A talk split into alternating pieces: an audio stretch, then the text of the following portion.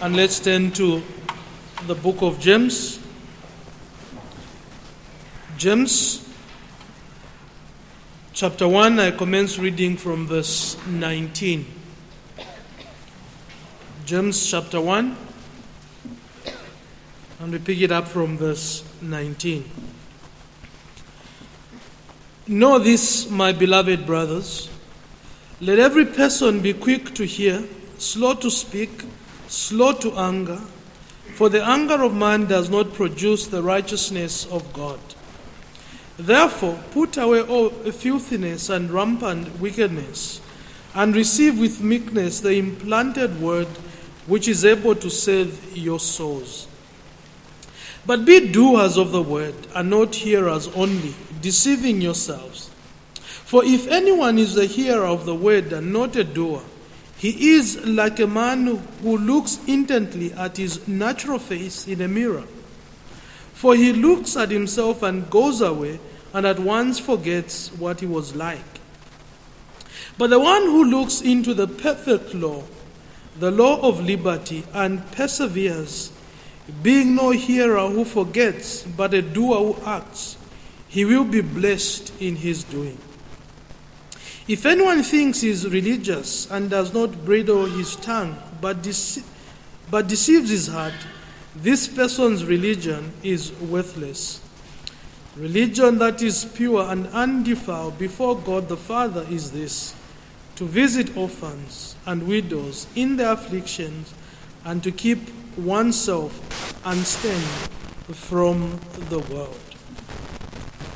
We continue in our study of the book of James, and this afternoon we come to verse 22 through to verse 25. And I've said before, and I said again, that James' goal in his letter is to show that true faith will show or evidence itself in practical godly living. True faith will show itself in practical godly living. And three weeks ago, when I was uh, preaching, we had considered verse 21. And in that, we considered uh, that true faith is submissive uh, to God's word. True faith brings itself under God's word and tries or organizes itself under what is being instructed from the Word of God. This afternoon, our passage, verse 22 through to verse 5, shows to us that true faith obeys God's Word. True faith obeys God's Word. And as James is building up his argument or his, uh, his letter, he's actually centering his thoughts around God's Word. And in verse 21, he talks about being submissive to God's word. And in verse 22 through to verse 25, he's now talking about being obedient uh, to that word. And so in verse 21, you see that he talked about receiving the word, that is, the word implanted, which is able to save your souls. And he's referring to the fact that those that have become Christians and the Word of God is in them, they must receive, or we must receive that Word which is implanted, which is able to save our souls. And then he goes on now in verse 22, even all the way to the very end, now this time emphasizing on doing the Word. Not just bringing yourself under the Word in terms of submission but emphasizing uh, that that word that has been heard must be reduced into practice. And so we see that as he builds up his argument and uses that analogy of the man looking himself in the mirror, he closes his argument in verse 25, showing us that the hearing of the word accompanied by doing it leads to blessings. And it is important to realize that as James is writing this letter, he is addressing church going people. He's addressing people that are familiar with the scriptures. And he's not writing to, to pagans or unbelievers, uh, but he's writing to those who frequently or regularly hear the word of God. And so, James' argument in our passage, he's addressing those who have this opportunity to hear the word regularly preached or opened up to them. And his, uh, his challenge is that don't take comfort in simply hearing the word. What you hear must translate into action. You must reduce it into practice. And so, therefore, it's not just enough that I'm not like those unbelievers out there who are not, who do not even have the opportunity to hear the gospel or the, to hear the word, but that we must reduce that into practice. And as I said when we began looking at this letter, is that obviously he had he was writing to Jews scattered all over and also in a wider application to us. And so James, as he writes, is also challenging his immediate audience, the Jews, who had many rituals, and they would brag most likely into those rituals, those outward rituals. Uh, the, the, the, the, fact that they belonged to the Jewish uh, nationality, they attended worship in, in the temple, and they were the recipients or the beneficiaries, as it were, of the Torah. But Jude still sees it fit to write to them and challenge them, saying to them, Don't just be hearers of the word, you must reduce it into practice. And this is exactly what he's saying to us. That don't just submit yourself to God's word. Don't just hear God's word. Reduce what you hear into practice. And so to hear the word and not to do what, it, what the word says, it leads to deception. But to hear the word and to do what the word says leads to blessings. And this is really what James is saying. And so we'll open up that passage and draw lessons uh, for ourselves this afternoon. The first thing we, we see is that obedience is commanded. Obedience is commanded. And this is in the first part of verse 22. But be doers of the word. But be doers of the word. James gives a direct command here. And as he's giving this direct command, he's, he's giving a contrast with where he's coming from. In verse 21, he talks of receiving the implanted word which is able to save your souls. And as it talks about putting away filthiness and rampant wickedness, and then he says, receive with meekness the implanted word which is able to save your souls. And now in verse 22, he begins with, but be doers of the word. Now, James shows us that we are called to receive the implanted word, yes. And as we receive that implanted word, we must now become doers of that which we have received. And he wants to emphasize obedience to the word. And he's writing, warning his audience, his readers, to pay particular attention, to pay careful attention to the word of God. And he writes to them, he gives this command be hearers, brother, be doers of the word. And the literal translation is basically prove yourselves to be doers of your of the word. prove yourselves to be doers of the word. And, and, and, and, and, the tenses that James uses in the original, in the Greek, is, it's, it's a call to a repeated, repeated action. And so when James is writing, he's basically saying, make obedience your way of life. Make obedience your way of life and make it a habit. He, he has in mind a person whose life is characterized by this holy energy to do that which the word says. And this doing of the word, this proving yourselves to be doers of the word, is a repeated action. It's not a one off thing, it's a repeated action. It's something you give yourself to do as long as you are alive. And he says, Be, but be doers of the word. In the ancient world,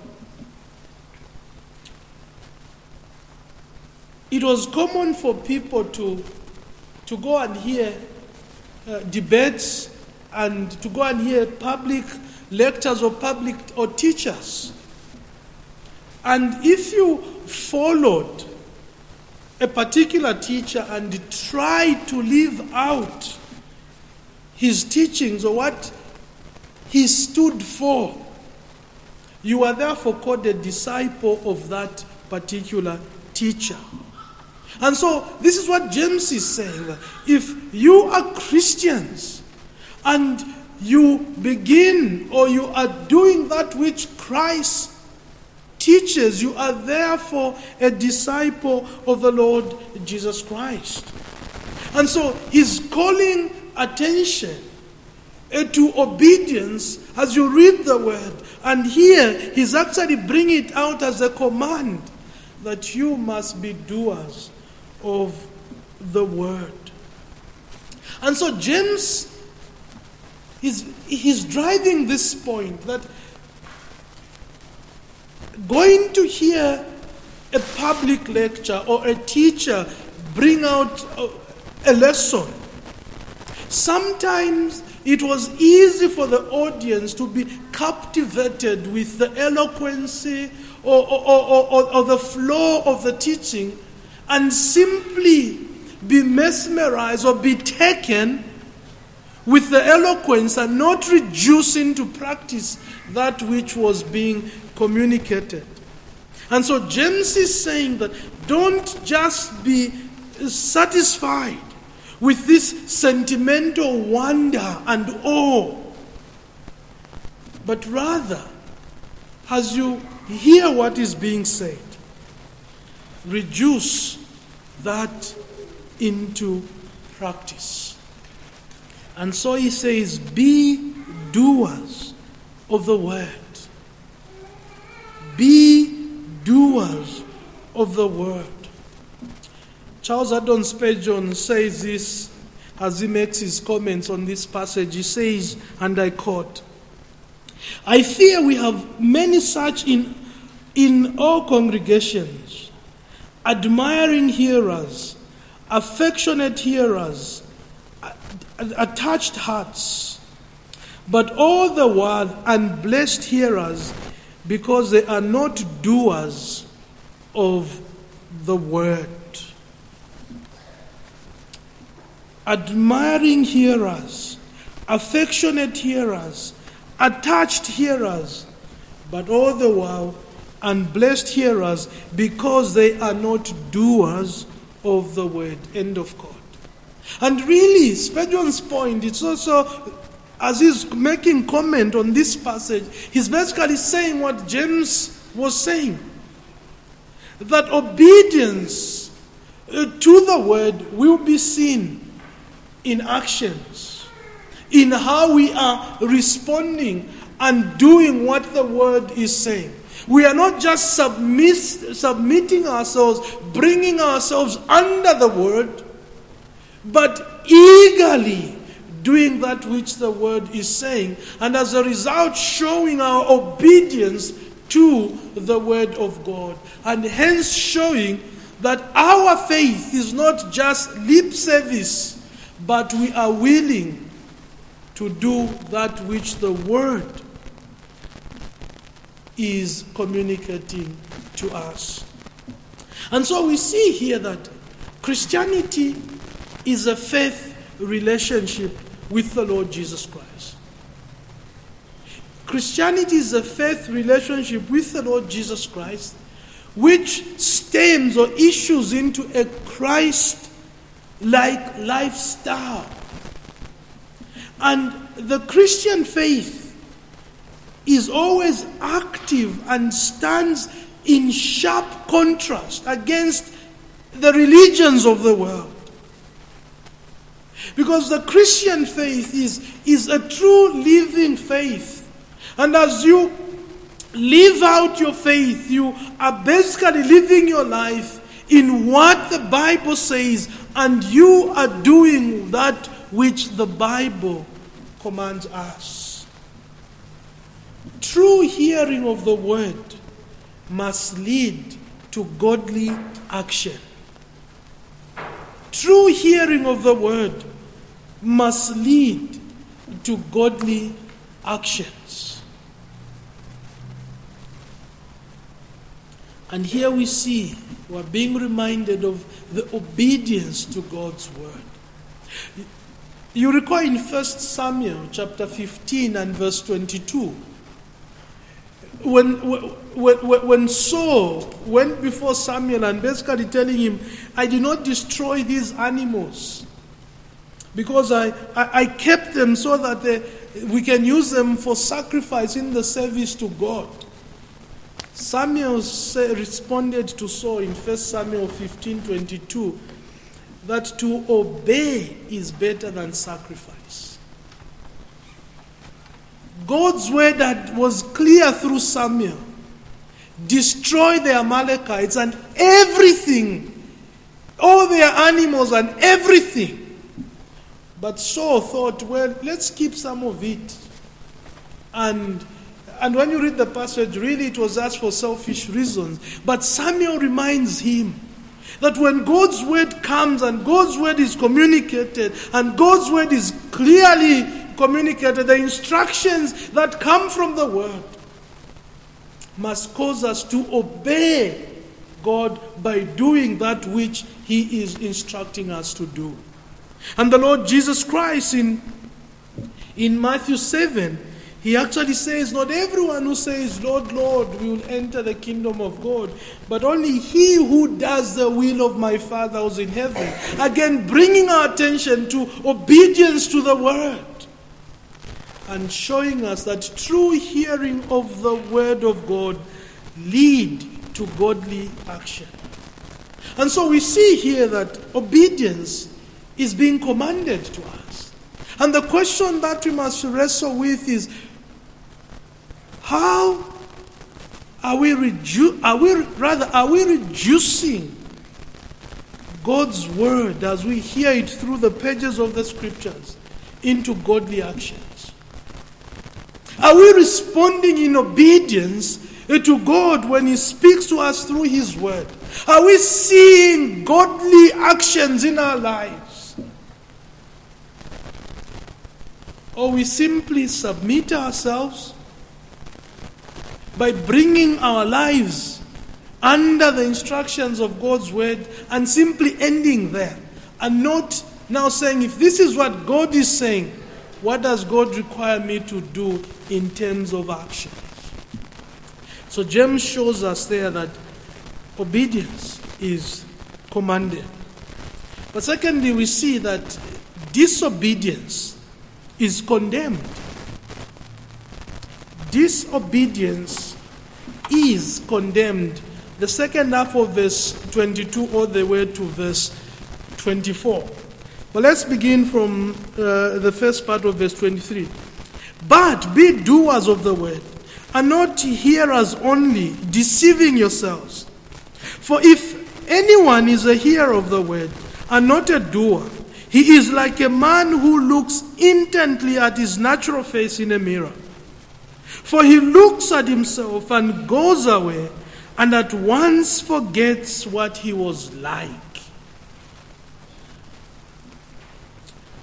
James now moves to show that disobedience to the word is not welcome.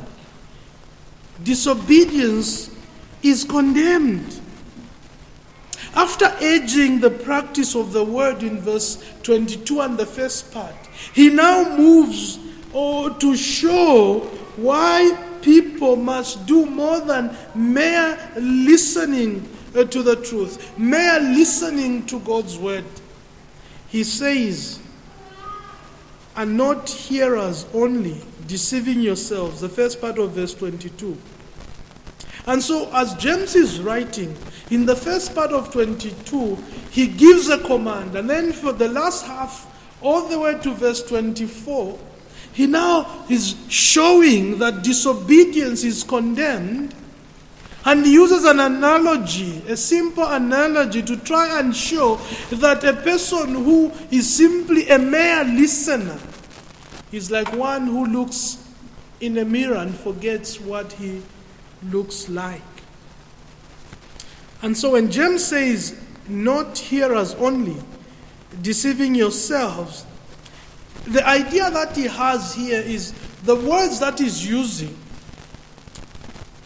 This was used of those who sat uh, passively in an audience uh, and, and listened to a, a singer or a speaker. Yes, they were in the audience, and sat attentively, but they were passive.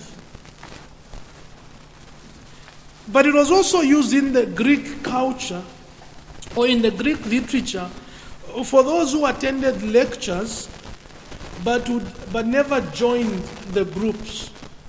Or the more modern understanding will be what is sometimes referred to in universities or college that you come and attend a class, you're basically auditing a class. So you, you, you come, sit in a class or in a lecture, you, you, you, you want to see whether you truly want to be, to be attending these lessons. So you audit the class. And you, you are required to attend, you are required to listen, but you are not required to do outside study, write assignments, or even do any tests. But at least you are required to sit in that lecture and attentively pay attention to the lecturers. But outside of that, no one expects you to do anything, tests or assignments, or submit papers. All you are doing is simply auditing. And what that simply means is yes, you are serious enough to attend. You are serious enough to endure the hours of the lectures, but beyond that, no formal commitment is required of you in terms of submitting papers or sitting tests. And this is what James is really saying that a Christian who hears the word or who merely hears the word without obeying what the word says makes a serious spiritual error. And that error causes him or her to deceive themselves. And James uses this analogy that you are like a man who looks himself into a mirror and forgets what he looks like. And that analogy is basically what James is trying to, to, to drive at is that a person who takes a quick glance at the scriptures and don't do anything about what the scriptures is saying is a like man who looks at himself in the mirror and whether the mirror shows that there's a problem with you, there's some spot or wrinkle on your shirt, or there's a date on your face, he doesn't mat, he doesn't care. He simply walks out of the mirror and forget what the mirror was showing. The mirror may, may show him a problem, may show him that there's something that needs to be attended to. Your shirt or your collar or your face needs some attention. But he does nothing to fix the problem. And James is saying that the fault is not the mirror. Because the mirror tells it as it is. The fault is with the person who sees himself in the mirror and does nothing about it. The problem is with the one who looks in the mirror, not the mirror. And he quickly forgets. And so James is saying that this person is not a forgetful hearer, is a person who has poor priorities. James is not talking about a person who has a poor memory. They know they've seen themselves in the mirror and then they walk away, they forget. But he's describing a person with poor priorities. He doesn't remember what he saw in the mirror Eh, because he's, as far as he's concerned, that's not important. And so, therefore, whether the mirror showed that the face needs some attention, the shirt needs some attention, it doesn't matter. I can do what I want. And this is James' point that disobedience to God's word is condemned. Because the word brings to us what needs attention in our lives. But because of poor priorities, we simply disregard what God says and focus on other priorities of our lives. The problem of forgetting God's word and God's instruction is recorded throughout the Old Testament. In fact, throughout the scriptures. You, you remember in, in the Old Testament, in Deuteronomy chapter 6, verse 12, when Moses is now addressing the nation, they're about to enter the promised land. And he writes to them in Deuteronomy chapter 6 and saying, Now when you go in that land and you are now settled, watch yourselves that you do not forget the Lord who brought you out of the land of Egypt, the house of slavery. Moses' concern there is that it's, it, it will be easy for you to have poor priorities the moment you feel settled in the land that God is taking you into. And you may easily forget what God has said, what God has done, what God has intra- instructed. And Moses in Deuteronomy 6 writes to the nation of Israel. Two chapters later in that same book, in chapter 8, again Moses writes the same thing that you shall remember all the way which the Lord your God has led you in the wilderness these 40 years that he might humble you. Again, Moses writes in Deuteronomy chapter 8, verse 1 and 2, that remember how God led you through the wilderness. And may that bring humbleness in you as you settle in the land. And so, really, what we're seeing here as James is addressing us is the fact that disobedience to God's word is condemned. God's word is like a mirror that reveals to us the very thoughts and intentions of our hearts. It shows us our ugly self centeredness, our attitudes. It, it exposes our pride. It com- confronts our contempt for others. It confronts our lack of compassion for others. God's word hits our, our sinful pride. It uproots our rotten, rotten speech. It uncovers our deceptions, our greed. It exposes what is in us. And it's basically calling attention that these are the things we need to work on. But if we simply take a quick glance at the Word, and we do it once in a while and rushes out of the door and continue with life as usual, we will fail uh, to be obedient to what God is saying. We will be like that man who sees himself in the mirror and forgets because of poor priorities. Hearing the word without doing what it says is the default mode of our fallen natures.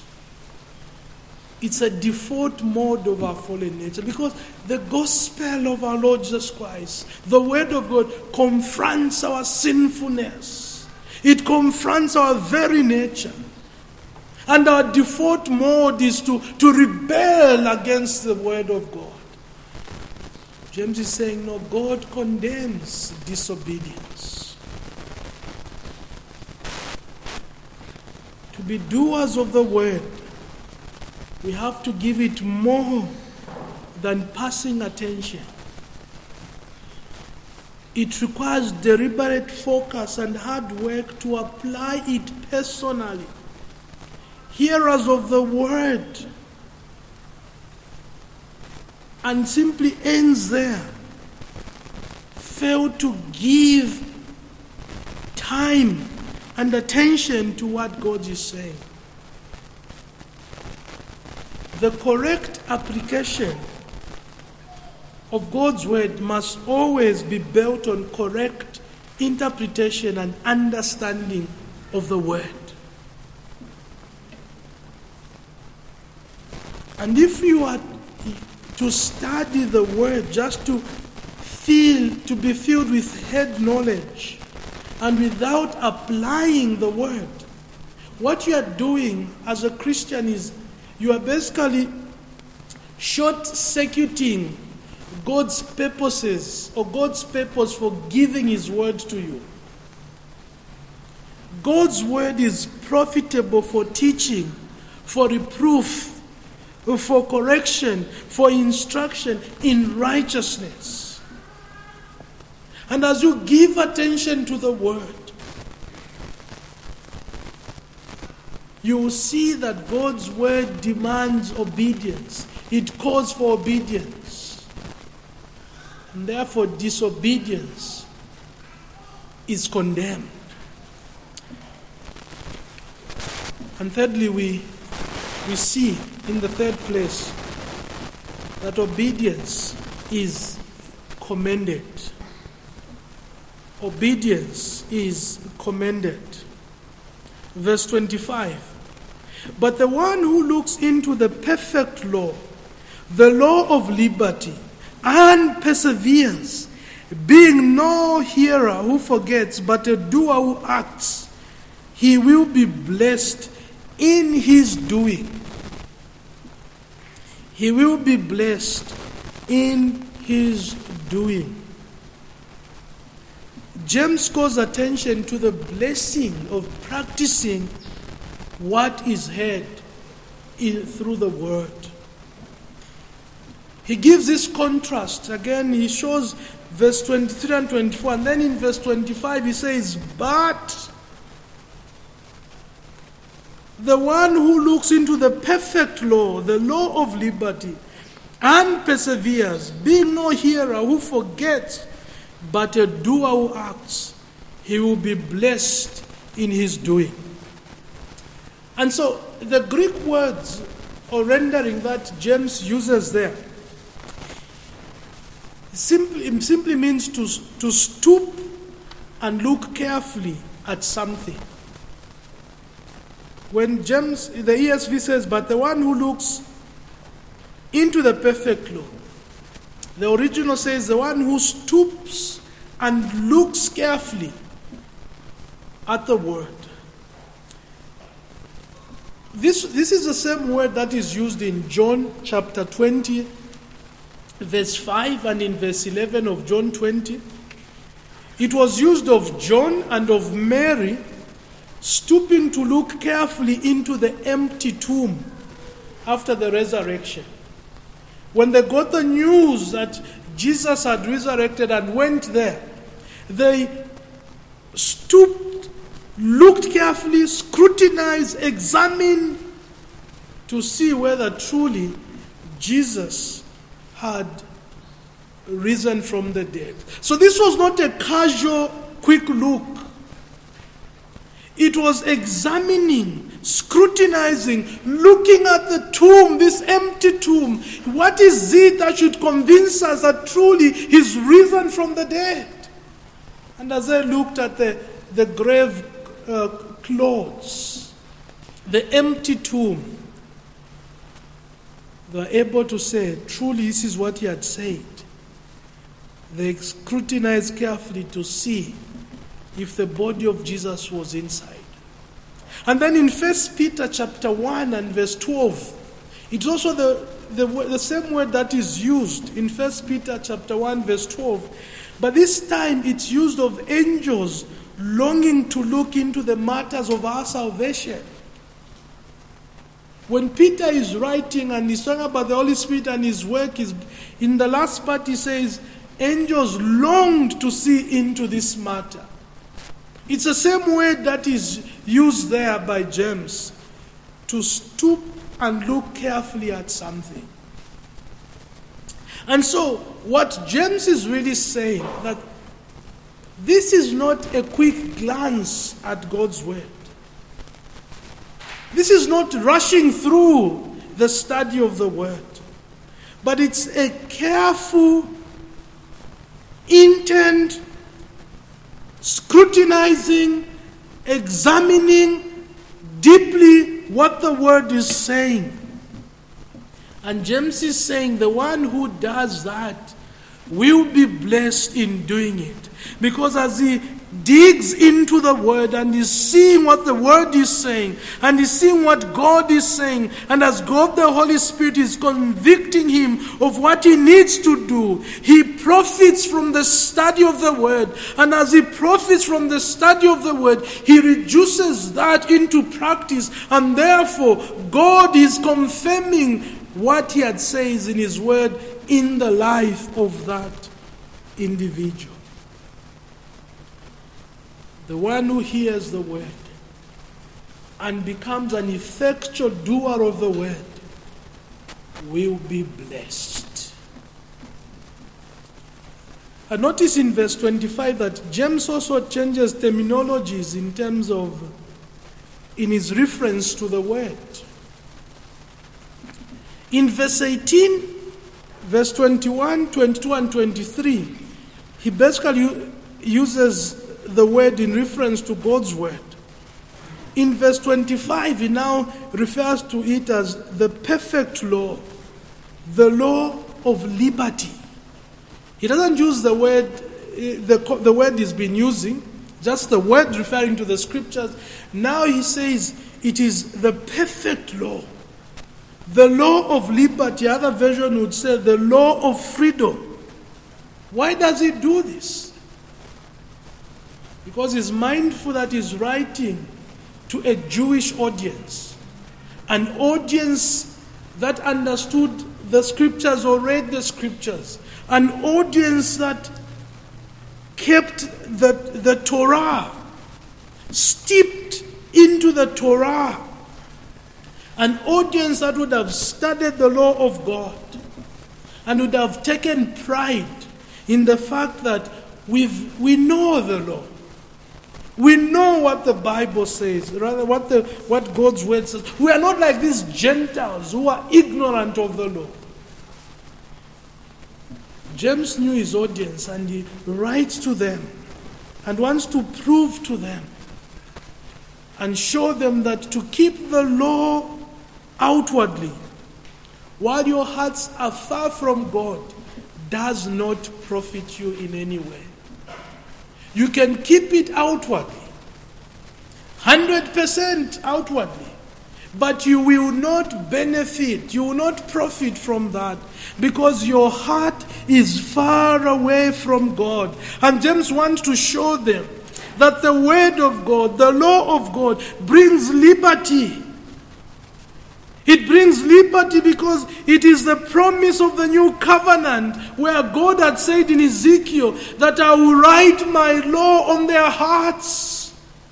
And so James wants to show them that the, the freedom that comes in, in obeying God's word, accompanied by the Holy Spirit, profits those who do and obey it.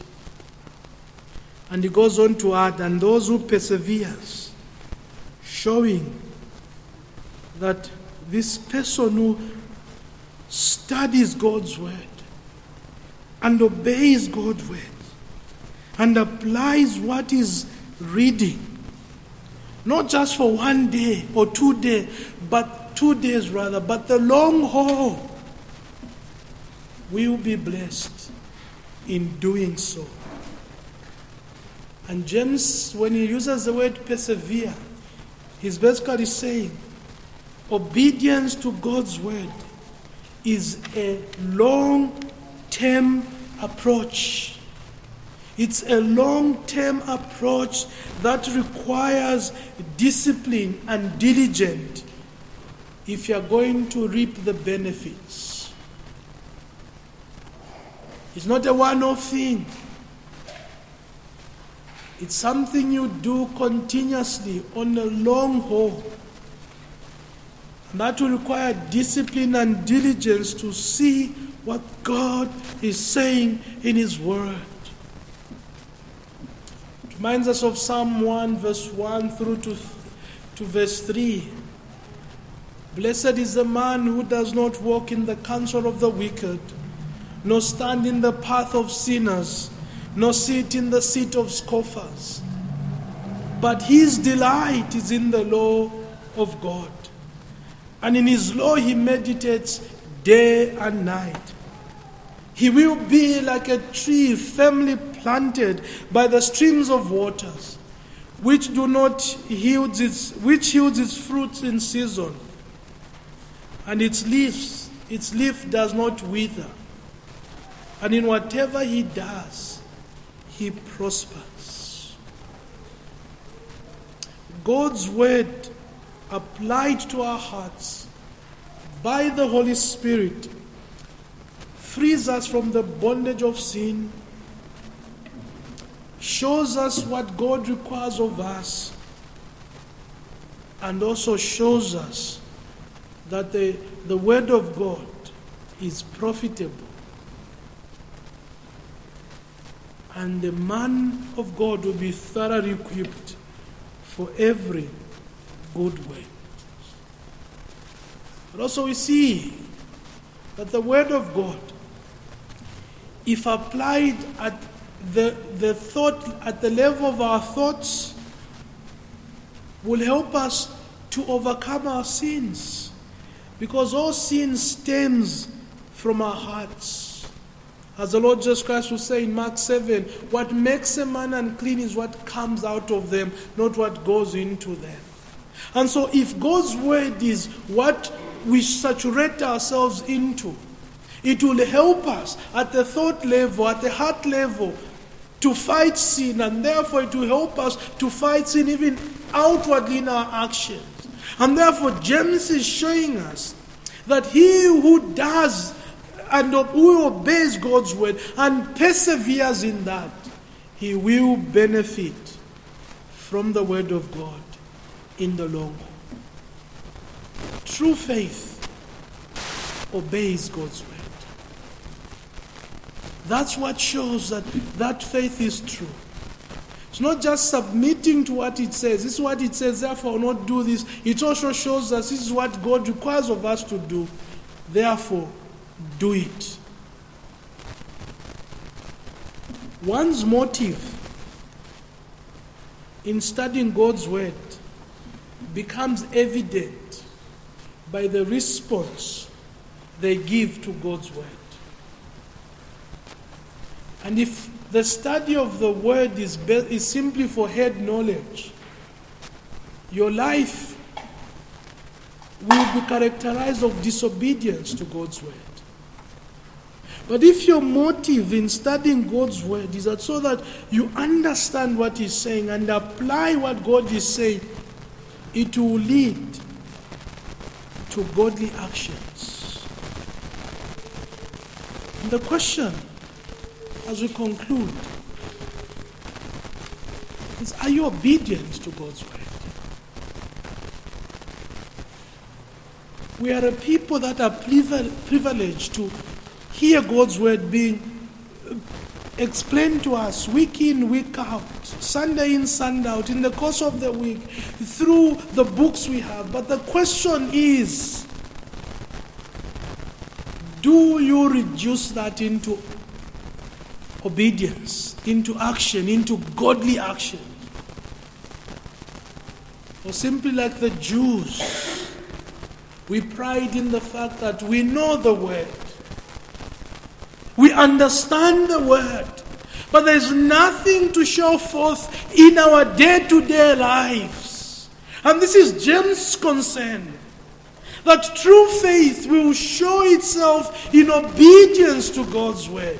And as you obey God's word, godly actions will be seen in your life. Why? Because each time you come to God's word and dip yourself into God's word, and you just don't do a quick glance at God's word, you dive into God's word, you meditate on God's word, your actions will show, and your life will be characterized of godly obedience to God's word. So, how is your Bible intake? Do you spend time in the Word? And as you spend time in the Word, do you ask yourself the question, what does God want me to do? Therefore, by the power of the Holy Spirit, let me do it. Or as a hymn writer puts it, the hymn will be singing in closing trust and obey. For there is no other way to be happy in Jesus but to trust and obey. Amen.